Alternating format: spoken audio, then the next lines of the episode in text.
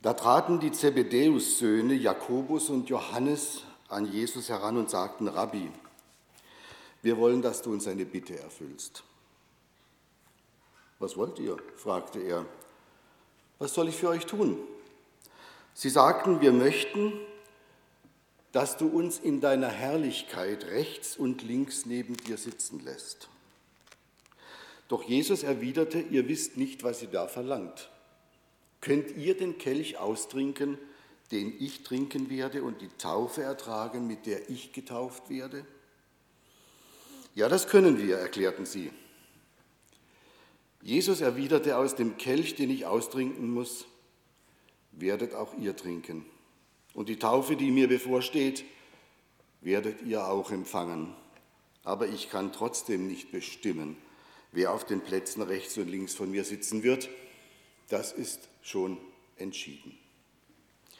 Die anderen zehn hatten das Gespräch mit angehört und ärgerten sich über Jakobus und Johannes. Da rief Jesus sie zu sich. Bei dem Sie bin ich mir nicht sicher, ob das nur die zwei waren oder alle Zwölfe. Ich kann mir beides vorstellen. Aber sympathischer wäre mir, wenn er nur die zwei zu sich gerufen hätte, denn er, er kommt jetzt zur Sache. Da rief Jesus sie zu sich und sagte, ihr wisst, wie die Herrscher der Welt sich als Herren aufspielen und die Großen ihre Macht missbrauchen. Bei euch aber soll es nicht so sein. Wer bei euch groß sein will, soll euer Diener sein. Und wer bei euch der Erste sein will, soll der Sklave von allen sein. Auch der Menschensohn ist nicht gekommen, um sich bedienen zu lassen, sondern um zu dienen und sein Leben als Lösegeld für viele zu geben.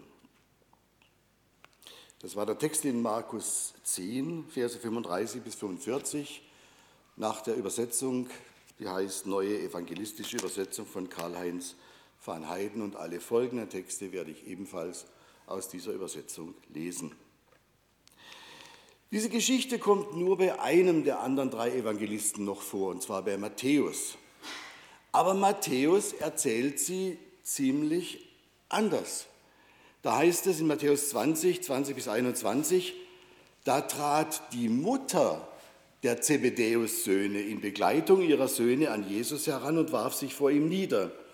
Sie wollte etwas von ihm erbitten. Was möchtest du? fragte er. Sie antwortete, erlaube doch, dass meine beiden Söhne in deinem Reich einmal rechts und links neben dir sitzen. Die Mama haben es vorgeschoben. Nun ist es so, dass diese Frau, die Mutter von Jakobus und Johannes, Salome hieß. Und aller Wahrscheinlichkeit nach war sie die Schwester von Maria, der Mutter von Jesus.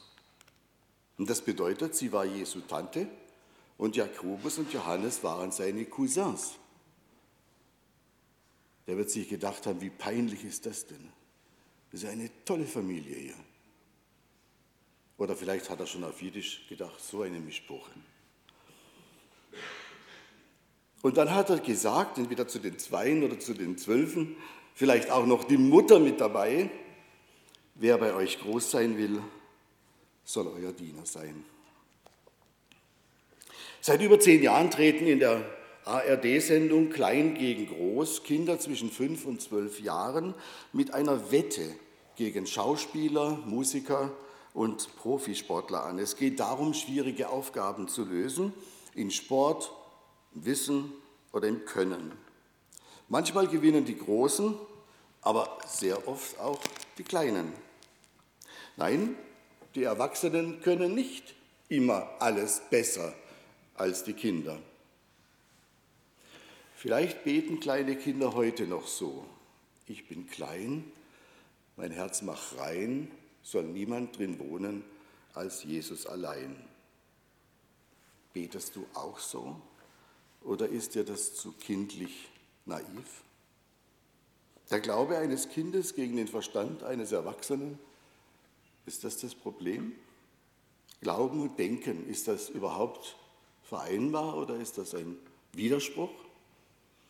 Offenbar nicht. Denn Märchen, Mystik und Mythen haben zurzeit Hochkonjunktur. Verschwörungstheorien haben viele Menschen im Griff. Und wo es einen spirituellen Aufbruch gibt, da basteln sich Menschen oftmals ihre Privatreligion. So wie Harpe Kerkeling, der von seiner Wanderung entlang des Jakobswegs zurückkam, mit einer, wie er selber sagt, selbst konstruierten Mischung aus Buddhismus mit christlichem Unterbau. Im Supermarkt der religiösen Wahrheiten bedient man sich aus unterschiedlichen Regalen. Ein wenig christliche Tradition, etwas frommer Aberglaube, ein paar Versatzstücke aus östlichen Glaubensvorstellungen. Und einige wenden sich dem Islam zu mit seinen scheinbar einfachen Antworten auf die Fragen des Lebens. Wir leben offenbar in der Zeit, von der Paulus schreibt, in 2. Timotheus 4, 3 bis 4. Denn es wird eine Zeit kommen, da werden sie die gesunde Lehre unerträglich finden und sich Lehrer nach ihrem Geschmack aussuchen, die ihnen nur das sagen, was sie gern hören wollen. Vor der Wahrheit werden sie dann ihre Ohren verschließen und sich stattdessen mit Legenden und Spekulationen abgeben. Und der letzte Satz im Buch der Richter, Richter 21, 25 sagt, jeder tat, was er für richtig hielt. Das ist das Umfeld, in dem christliche Gemeinden stehen. In diesem Umfeld ist für Ich bin klein, mein Herz mach rein offenbar kein Platz. Mit diesem Kindergebet will man sich ja auch nicht lächerlich machen. Und wir? Können wir noch oder wieder so wie ein Kind vor Gott stehen, trotz oder gerade wegen seiner Heiligkeit? Was hindert uns daran, Gottes Größe und Heiligkeit als letztgültigen Maßstab über alle Dinge zu akzeptieren, nach diesem Maßstab zu leben und aller Welt zu sagen, dass sich vor Gottes Größe alle Dinge auflösen und dass vor seiner Heiligkeit die Naturgesetze ihre Gültigkeit verlieren. Die Muslims rufen täglich Allahu Akbar. Ist Allah, wie manche sagen, mit dem Gott der Juden und der Christen identisch? Dazu einige Gedanken. Erstens, die deutsche Übersetzung, die man häufig in den Medien lesen kann, von Allahu Akbar, nämlich Gott ist groß, ist falsch. Allahu Akbar bedeutet nämlich wörtlich, Allah ist größer. Und Allah, das ist nicht Gott, das ist der Eigenname des Gottes, der im Islam angebetet wird. Und gemeint ist damit Allah, der Gott der Moslems ist größer als alle anderen Götter. Zweitens, Moslems kennen keine Erbsünde. Dass wir Menschen die Sünde seit dem Sündenfall von Adam und Eva wie einen Gendefekt oder einen Virus in uns tragen, das glauben Moslems nicht. Daher glauben sie auch nicht an die Notwendigkeit eines Erlösers. Sie glauben, dass sie sich durch ein frommes Leben selbst erlösen können. Drittens, Moslems bestreiten, dass Gott einen Sohn hat. Dass wir Christen in Jesus den Sohn Gottes sehen, das ist für Moslems Gotteslästerung und eine unvergebbare Sünde. Viertens, der Koran, das heilige Buch der Moslems, beschreibt die Kreuzigungsszene. Allerdings hängt dort im Koran nicht Jesus am Kreuz. Denn, so heißt es dort im Koran, Walakin shubiya lahum. Es erschien ihnen nur so. Es kam ihnen nur so vor. Es war eine optische Täuschung. Denn nach der Lehre des Islam wurde Jesus nicht am Kreuz getötet, dort hing ein anderer. Ein Mann, der ihm wohl ähnlich sah. Wer das war, das bleibt allerdings im Dunkeln. Islamische Gelehrte meinen, es könnte Judas Iskariot gewesen sein oder vielleicht auch Simon von Kyrene. Aber definitiv nicht Jesus. Keine Erbsünde, kein Erlöser, kein Gottessohn, kein stellvertretender Sühnetod am Kreuz. Das ist doch nicht nur eine Variante des christlichen Glaubens, das ist ein Gegenentwurf. Kurt Hennig hält in seinem Buch Gott ist nicht liberal dagegen. Für die Bibel gibt es keine Duldung anderer Götter neben dem einen wahren Gott, dem Gott des ersten Gebots und dem Vater Jesu Christi. Ich bin der Herr dein Gott. Du sollst keine anderen Götter neben mir haben. Nach der Bibel kann nicht jeder nach seiner Fasson selig werden, sondern er kann es allein in dem wahren Glauben an den wahren Gott. Gott ist nicht tolerant und Gott ist nicht liberal. Gott ist exklusiv. Neben Gott ist kein Platz für Allah, neben Christus kein Platz für Krishna, neben den Aposteln und Propheten kein Platz für Mohammed oder Buddha. Gott ist einzig. Christus ist nicht eine Wahrheit unter anderen, Christus ist die eine Wahrheit. Wer nicht an ihn glaubt, hat nicht andere Lichter, sondern er hat die Nacht. Soweit Kurt Hennig. Die Bibel sagt über Jesus in Epheser 1, Verse 17 bis 23, und ich bete, dass der Gott unseres Herrn Jesus Christus, der Vater der Herrlichkeit, euch durch seinen Geist Weisheit gibt und euch zeigt, wie er selbst ist, dass ihr ihn erkennen könnt.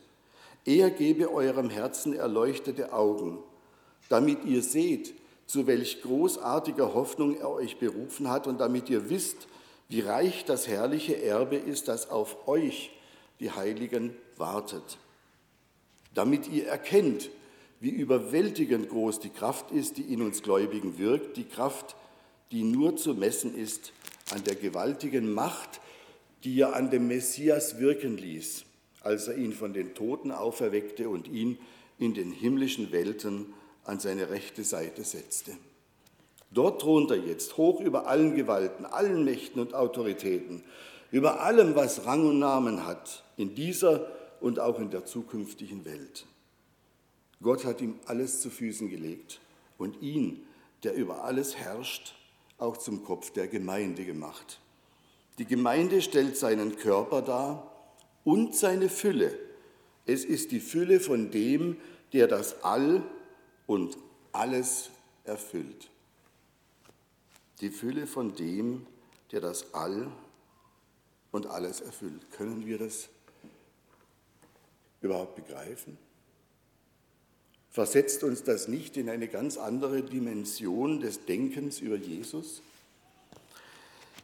In jüdischen Synagogen steht über der Nische, in der die Torah-Rollen sind, geschrieben, Da lifnei miata omed. Das heißt auf Deutsch, wisse, vor wem du stehst.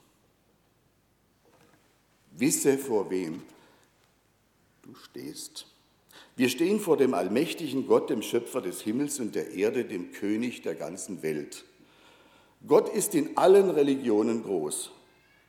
Welcher Narr würde sich ein religiöses System ausdenken, in dem Gott schwach ist?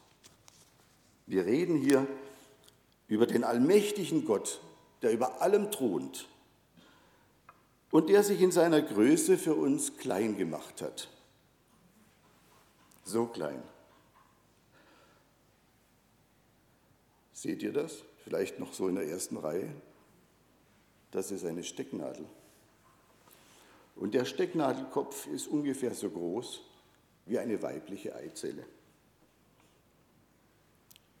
Und das hat der Engel Gabriel versucht, Maria zu erklären, als er ihr sagte in Lukas 1,35, der Heilige Geist wird über dich kommen, erwiderte der Engel, die Kraft des Höchsten wird dich überschatten, deshalb wird das Kind, das du zur Welt bringst, heilig sein und Sohn Gottes genannt werden. Später versuchte der Apostel Paulus dieses Mysterium in Worte zu kleiden. Wir haben den Text aus Philippa 2 schon gehört.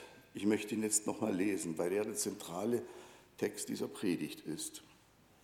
Eure Einstellung soll so sein, wie die in Christus Jesus. Er war in Gottes Gestalt, nutzte es aber nicht aus, Gott gleich zu sein, sondern beraubte sich selbst und wurde einem Sklaven gleich. Er wurde Mensch und alle sahen ihn auch so. Er erniedrigte sich selbst und gehorchte Gott bis zum Tod, zum Verbrechertod am Kreuz. Darum hat Gott ihn über alles erhöht und ihm den Namen geschenkt, der über allen Namen steht. Denn vor dem Namen Jesu wird einmal jedes Knie gebeugt von allen, die im Himmel sind, auf der Erde oder unter ihr. Und jeder Mund wird anerkennen, Jesus Christus ist der Herr. So wird Gott der Vater geehrt.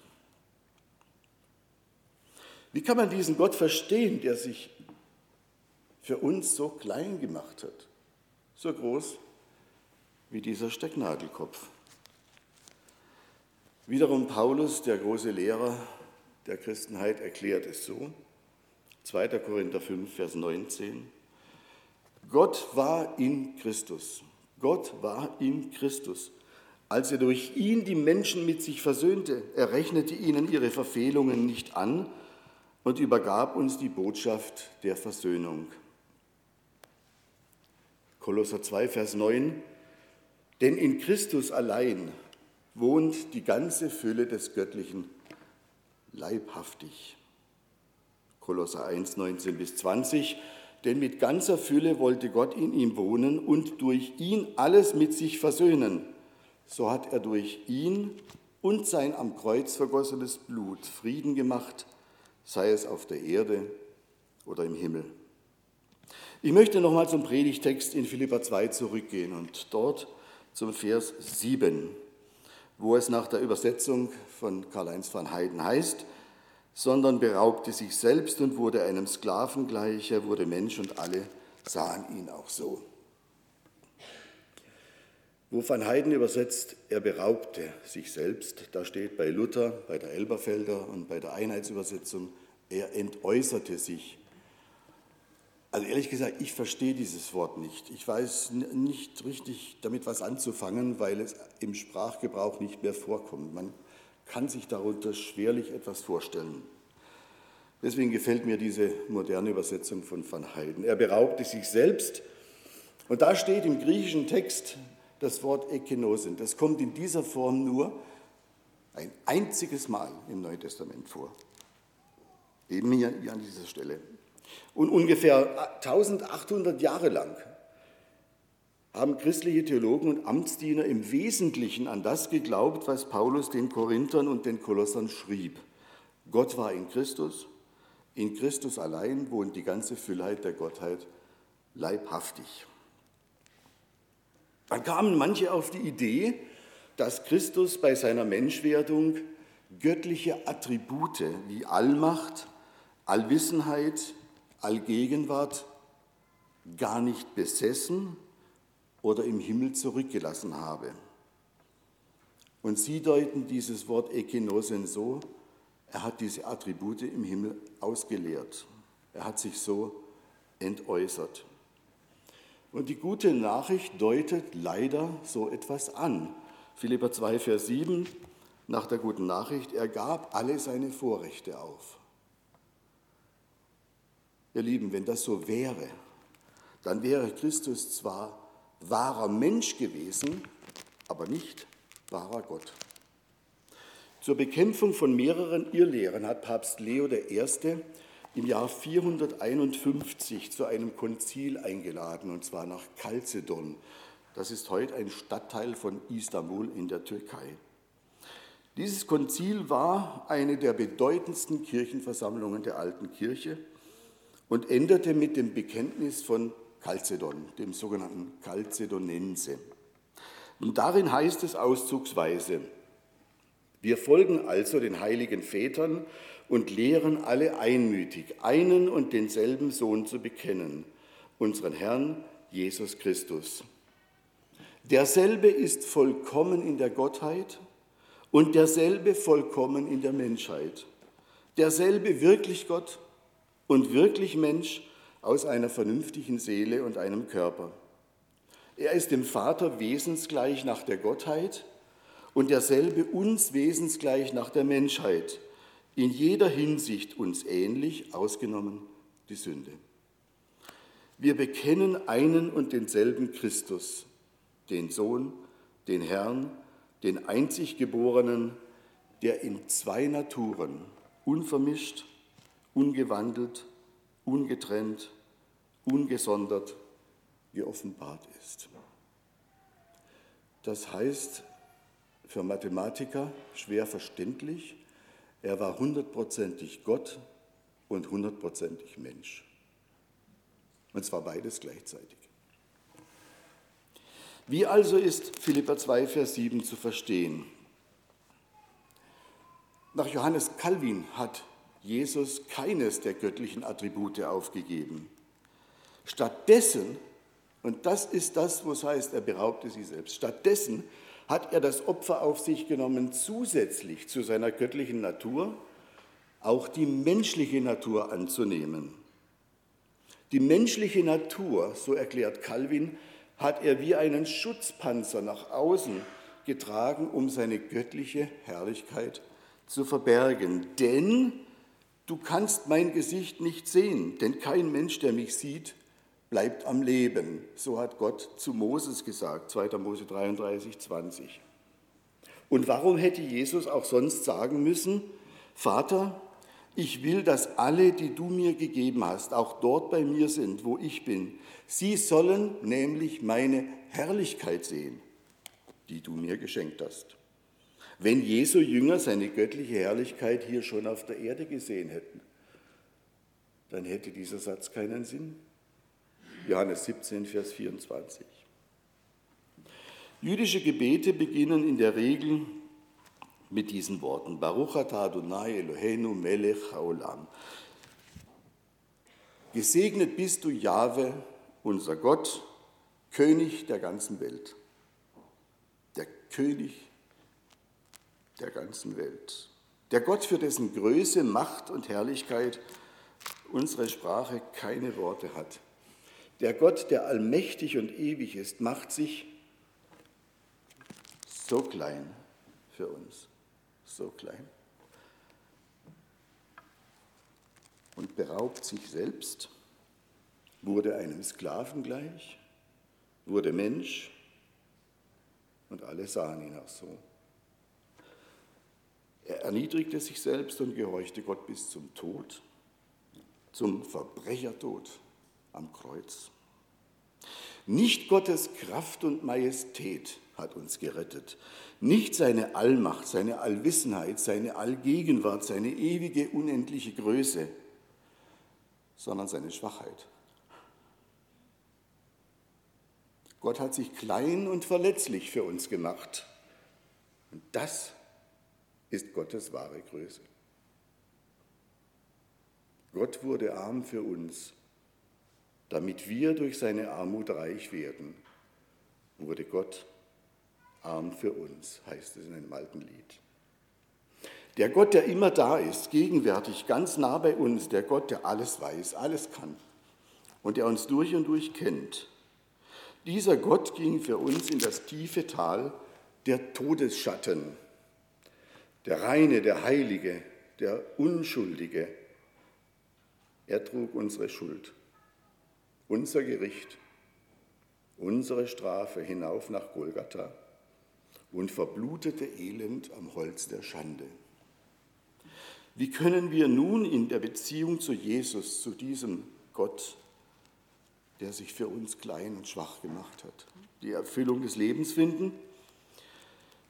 Der biblische Weg geht nicht immer höher hinauf in die eigene Heiligkeit, sondern immer tiefer hinab in die unendliche Gnade Gottes. Die Beweislast für Gottes Existenz und sein Wirken in uns müssen wir nicht selbst tragen. Damit wären wir total überfordert. Nicht wir sollen machen, beweisen, überzeugen, verkörpern, leisten, sondern Gott selbst will das tun. Und er braucht dafür keine schuldbewussten oder leistungswilligen Nachfolger, sondern Leute, die dieses völlig andere Denken des Reiches Gottes begreifen. In unserer Schwachheit will Gott selbst stark sein. Nach Johannes 19, Vers 30 sprach Jesus am Kreuz diese drei Worte auf Deutsch, es ist vollbracht. Und im Griechischen ist das ein einziges Wort. Und ich habe das schon mal hier in der Predigt gesagt, das wichtigste Wort im Neuen Testament. Erinnert sich jemand? Weiß jemand noch? Tetelestai. Tetelestai. Es ist vollbracht, es ist vorbei, es ist beendet, es ist bezahlt. Und in diesem Tetelestai steckt das Wort Telos, das manche von euch vielleicht aus der christlichen Literatur kennen. Telos, das letzte Ende, endgültig. Danach kommt nichts mehr. Der Telestai, das hat man damals auf eine Rechnung geschrieben, wenn die ordnungsgemäß bezahlt war.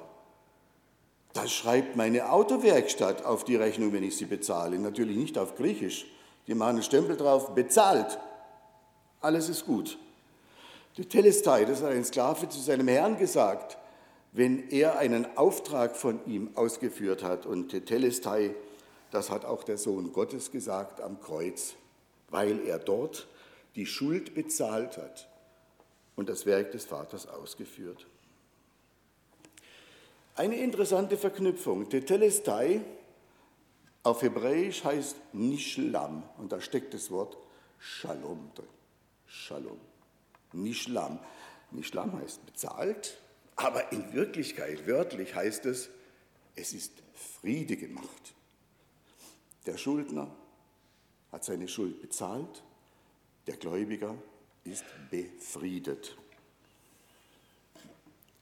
Der große Friede Gottes ist bezahlt, erkauft durch diesen Tod am Kreuz, aber wir müssen noch ein bisschen warten. Erst am Ende der Zeiten. Es gibt nämlich ein schon jetzt in Gottes Reich und es gibt auch ein noch nicht.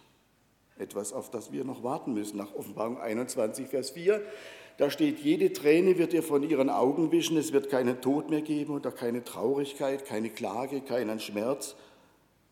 Ist das jetzt schon so? Nein, überhaupt nicht. Was früher war, ist für immer vorbei. Das kommt erst noch. Wir müssen und wir dürfen auch nicht den Himmel jetzt schon auf die Erde holen. Aber wir dürfen eines wissen, wir haben mindestens zwei Staatsbürgerschaften. Also ich habe einen deutschen Reisepass. Viele von euch werden das auch zu Hause haben und vielleicht auch noch was anderes oder überhaupt Pässe anderer Nationen. Und Christen haben ein Bürgerrecht im Himmel. So schreibt der Paulus, Philipper 3, Vers 20. Ein Bürgerrecht im Himmel. Zwei Staatsbürgerschaften, doppelte Staatsbürgerschaft. Und die Bundesrepublik weiß nichts davon. Ein Stück des Himmels und der ewigen Seligkeit dürfen wir schon hier auf Erden erleben. Ich springe dann nochmal zurück zu diesem, zu diesem Text hier, wo es heißt, dieser schöne Text in Epheser, wo es heißt, die Gemeinde stellt seinen Körper dar und seine Fülle. Es ist die Fülle von dem, der das All und alles erfüllt. Und das heißt doch nichts anderes als das, Gemeinde heute schon ein Stück vom Himmel auf der Erde ist. Jedenfalls sein kann, wenn wir das zulassen, wenn wir mithelfen. Auf die Erfüllung von Gottes Verheißung am Ende müssen wir noch warten. Was müssen wir bis dahin tun? In Christus bleiben. Ganz einfach. In Christus bleiben. Ich bin der Weinstock, sagt er. Ihr seid die Frucht. Wenn ihr an diesem Weinstock bleibt, ist alles gut. Christus wiederzuspiegeln, das ist unser, unser Anspruch und unser Auftrag. Aber kann das nicht auch schon wieder eine Leistungsüberforderung sein? Richtig verstanden nicht. Denn auch die kleinste Spiegelscherbe kann das Licht der Sonne vollkommen widerspiegeln. Jesus ist nicht nur groß, er ist größer. Und jetzt ahnt ihr schon, was mich zu dieser Predigt veranlasst hat. Allahu Akbar, stimmt nicht. Jesus ist größer, größer als alles, was unser Verstand fassen kann. Er steht über aller Unvollkommenheit, über aller Schwachheit und Schuld zu uns. Er überfordert uns nicht, sondern er macht uns frei dazu, ganz und gar Gottes geliebtes Kind zu sein. Aber dazu muss man sich auch selbst loslassen, damit man die Hände frei hat, um dieses Geschenk von Gott anzunehmen. Du bist mir Herr treuer, als ich mir selber bin, liebst mich umfassender, als ich es kann. An meiner Entfaltung und meinem Glück liegt dir noch mehr als mir. Wenn das aber so ist, dann ist mein Leben in deinen Händen besser aufgehoben als in meinen eigenen. Ich vertraue darauf, dass du den Beweis erbringst, dass mein Weg mit dir ein guter Weg ist. Ich vertraue dir auch dort, wo ich dich nicht verstehe. Ich bin klein, mein Herz macht rein, soll niemand drin wohnen als Jesus allein.